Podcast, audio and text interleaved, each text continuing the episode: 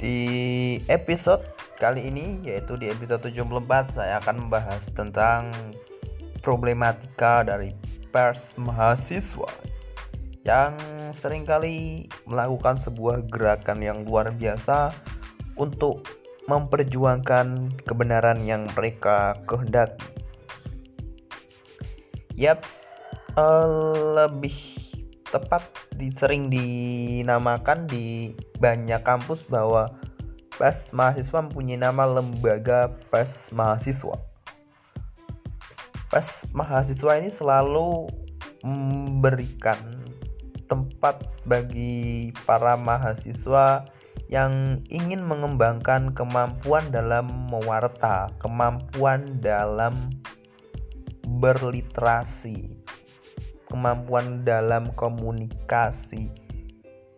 Saya tuh pernah membayangkan UKM yang basis penalarannya, yang menggunakan nalar yang paling menonjol itu adalah LPM itu sendiri.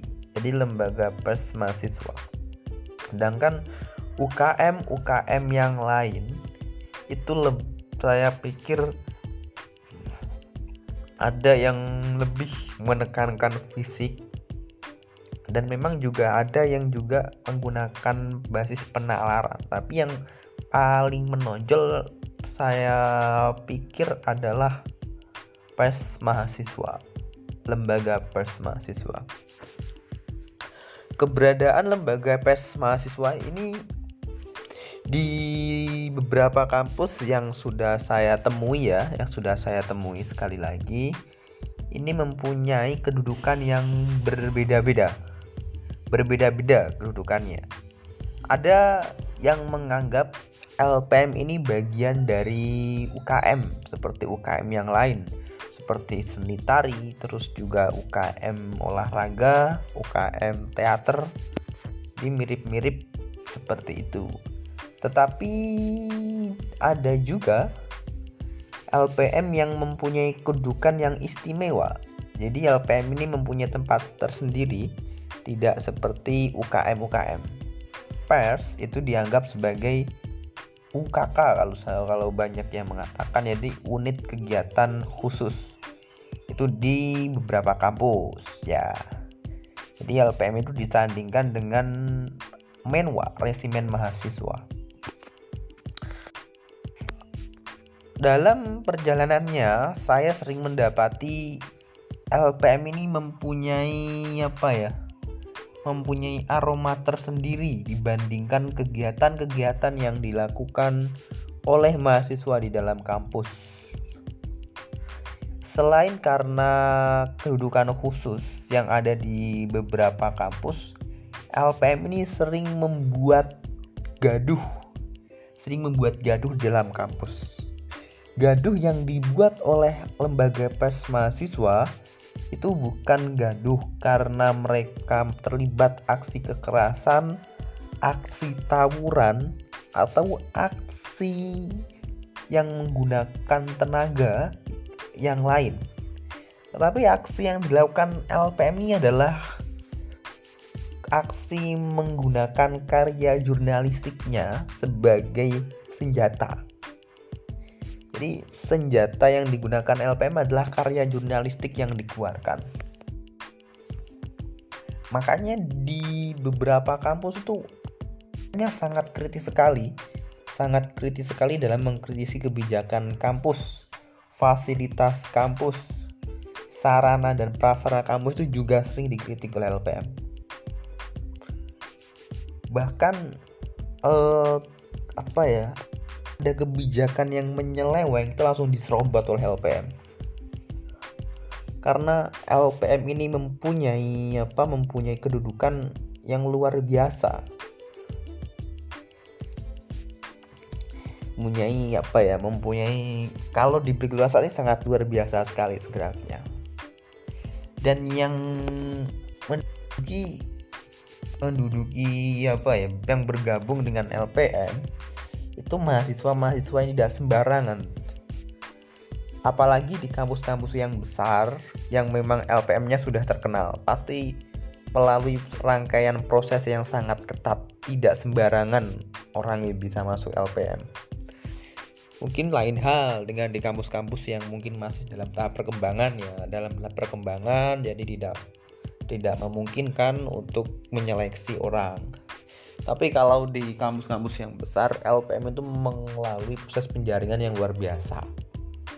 Bahkan proses untuk bisa melakukan liputan itu sangatlah sulit, harus beberapa tahun baru bisa.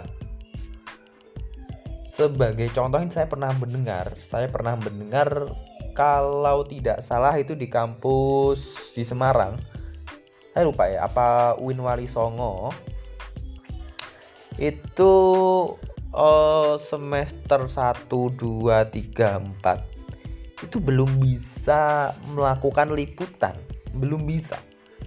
Di mereka itu baru bisa melakukan sebuah liputan setelah semester 5, 6 itu di UIN Walisongo.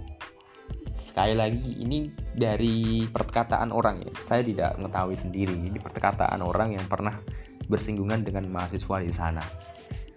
UIN Walisongo seperti itu. Dan mungkin untuk di kampus-kampus yang lain yang besar, LPM-nya besar loh ya, ini juga seperti itu. Ada proses seleksi yang luar biasa. Jadi kembali ke topiknya. Jadi kenapa LPM ini sering membuat problematika ya? Ya karena karya jurnalistik yang dia keluarkan itu adalah sebuah senjata. Ada kebijakan kampus yang menurut mereka itu menyeleweng, atau mereka menerima aduan dari mahasiswa, langsung saja melakukan investigasi, langsung saja pencarian data dan fakta, setelah itu diangkat ke permukaan hingga membuat kegaduhan di dalam kampus. Kampus itu sering gaduh karena ulah LPM. Jadi ulahnya itu ulah karya jurnalistiknya. Karya jurnalistiknya dimuat, setelah itu dibagikan. Ya udah gempar itu bisa dalam kampus. Udah sering kejadian bangunan kampus yang rusak, terus juga UKT ataupun SPP yang terlalu mahal, tidak adanya bantuan itu menjadi makanan empuk bagi LPM yang sangat kritis terhadap kampus. Bahkan pernah kejadian kekerasan seksual yang dialami oleh mahasiswa juga diangkat. Karena sudah menerima aduan, terus juga LPM melakukan advokasi, tidak ada jalan, lalu dimuat itu.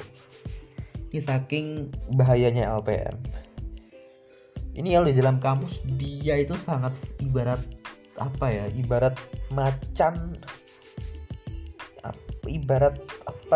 hewan yang sangat peka terhadap umpan gitu. Jadi ada umpan langsung dia terkam. Tapi sebenarnya tidak semua umpan itu bisa diterkam. Karena ini juga pertama kepekaan, terus juga selain kepekaan juga apakah ada kemauan untuk meliput. Karena pada saat melakukan sebuah liputan yang kritis, tentu harus dibutuhkan data fakta sebagai barang bukti yang valid. Tidak bisa ujuk-ujuk ya, tidak bisa asal muasal langsung melakukan sebuah liputan dum, itu tidak bisa. Pasti ada rangkaian proses yang harus dilalui. Lah, di beberapa kampus juga LPM itu bukan sebagai lahan kritis mahasiswa terhadap kampus, tetapi sebagai ajang untuk membantu kampus. Beda. Membantu dan mengkritisi beda lah ya. Kalau yang di sisi seberang tadi ada yang kebanyakan mengkritisi dan jarang sekali mengangkat kebaikan kampus. Tapi kalau yang ini adalah lebih mengangkat kebaikan-kebaikan dalam kampus. Semisal ada kegiatan positif yang dilakukan oleh mahasiswa, terus juga ada mungkin penelitian yang dilakukan oleh dosen, Terus juga ada prestasi yang diukir oleh mahasiswa langsung diangkat oleh LPM. Diangkat yaitu topik yang diangkat itu memang agar kampus itu semakin terkenal, kampus itu semakin dikenal oleh publik, sehingga tidak ada kesan bahwa berita-berita positif yang tidak di dalam kampus itu tidak diketahui oleh masyarakat, minimal masyarakat sivitas akademika kampus, atau juga nanti bisa merambah ke luar kampus. Itu sebuah kontradiksi ya, dua hal yang sangat berbeda, mengkritisi dan memberitakan yang bagus-bagus. Pokoknya kegiatan bagus saja. Kegiatan yang jelek, mungkin ada kebijakan yang salah dalam kampus, itu biasanya tidak diliput atau dibiarkan saja. Tetapi untuk kebaikan kampus itu diliput. Peran LPM sebagai, kalau ada yang mengatakan itu LPM itu harus bisa menjadi check and balance, itu hilang ya di poin pertama tadi. Kalau menonjolkan kritis, check and balance-nya juga nggak ada. Terus yang kedua itu check and balance-nya juga ada. Terus berarti yang benar tuh bagaimana gitu ya. Kalau dari perspektif saya, LPM itu harus imbang, juga positif juga negatif. Lazimnya sebuah media tentu tidak pas kalau terlalu memberitakan yang negatif. Ya memang media itu kan punya kepentingan, media itu tidak ada yang netral, tapi seyogyanya kita LPM lah ya, LPM harus memberitakan yang bagus dan yang jelek. Kalau LPM hanya memberitakan yang jelek, ya ujung-ujungnya nanti juga permusuhan, tidak adanya tengah, karena kebenaran yang mereka kehendaki tanpa menginginkan sebuah jalan tengah, win and win solution. Oke. Selanjutnya ranah LPM di luar kampus. LPM itu juga sering memberitakan di luar kampus, terutama bagi LPM-LPM yang secara sumber daya mereka sudah siap, sumber daya manusia, terus juga sumber daya sumber daya alat tempur saya, mungkin kamera, terus juga alat perekam itu sudah mempunyai semuanya, sudah siap. LPM juga melakukan hal serupa. Seringkali meliput kegiatan aksi demonstrasi di luar, terus juga melakukan sebuah peliputan potensi wisata di luar. Itu sering LPM melakukan hal seperti itu. Pada saat melakukan sebuah liputan di luar, itu yang menjadi fokus utama biasanya adalah kegiatan-kegiatan yang menarik ataupun tidak ada yang mengangkat. Kalau di luar itu saya lebih condong bagus, tapi harus berhati-hati. Karena sebenarnya kalau melihat itu ranah pas mahasiswa itu di dalam kampus. Tapi pada saat di luar kampus itu potensi berkembangnya sangat besar. Tapi potensi untuk bersinggungan dengan orang yang lebih keras, dengan pihak yang lebih keras pula, itu juga semakin besar potensinya. Meliput aksi demonstrasi di luar pasti juga akan bersinggungan dengan para demonstran, terus pasti juga bersinggungan dengan aparat polisian selaku pihak keamanan, terus juga nanti bersinggungan dengan banyak massa ini bukan hanya dari demonstran, mungkin dari pengguna jalan dan lain-lain. Di sini diperlukan mental yang gigih, luar biasa LPM. Terus yang menjadi bagian penting juga, setelah nanti fokus pada lembaga pers mahasiswa, setelah lulus nanti menjadi apa, itu sebenarnya juga perlu dipikirkan. Meskipun pada saat kita bergabung di LPM itu kita belajar banyak hal ya, kita sering diskusi, kajian, pelatihan, liput kegiatan ya, itu sering sekali, tapi harus ada output yang jelas biasanya gitu. Output yang jelas. Saya gabung di LPM bisa melakukan hal seperti ini. Saya gabung LPM malah bisa melakukan liputan, berkomunikasi yang baik. Itu adalah output-outputnya. Tapi secara output, secara apa ya, pekerjaan itu mungkin bisa menjadi proyeksi lebih bagi media-media yang sudah mapan ya. Banyak ya alumni LPM dia menjadi jurnalis karena sudah punya bekal, karena selama dia di LPM dia ditempa, dia berproses yang luar biasa. Nanti pada saat dia lulus dia sudah siap di lapangan.